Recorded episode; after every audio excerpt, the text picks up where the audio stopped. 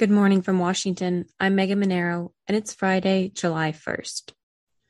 This is CQ Roll Call's morning briefing, and here are the top three headlines you need to start the day.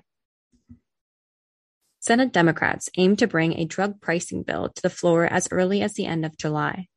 They plan to move the legislation under the chamber's budget reconciliation process.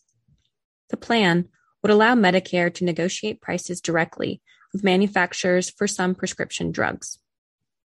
Majority Leader Chuck Schumer plans to present the bill to the Senate parliamentarian by Tuesday. She will determine if the measure can clear the various hurdles to continue to advance under reconciliation. But Minority Leader Mitch McConnell warned Thursday that if Democrats push a bill through under reconciliation, Republicans won't support a bipartisan package of domestic manufacturing incentives that's currently in conference to work out differences between the two chambers' versions of the bill. Next, Senator Patrick Leahy underwent surgery Thursday for a fractured hip. His recovery time could impact passage of the larger tax and spending reconciliation package that Democrats still aim to salvage after it stalled last year. To pass legislation in the evenly divided Senate under reconciliation with a simple majority, Democrats need every member of their party present to cast a yes vote.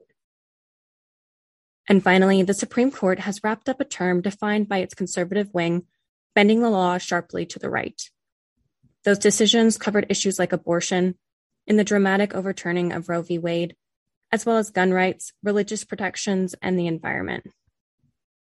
The court's trajectory is not expected to change when it returns to your arguments in October. Check CQ.com throughout the day for developing policy news. And for all of us in the CQ Roll Call newsroom, I'm Megan Mineiro. Thanks for listening.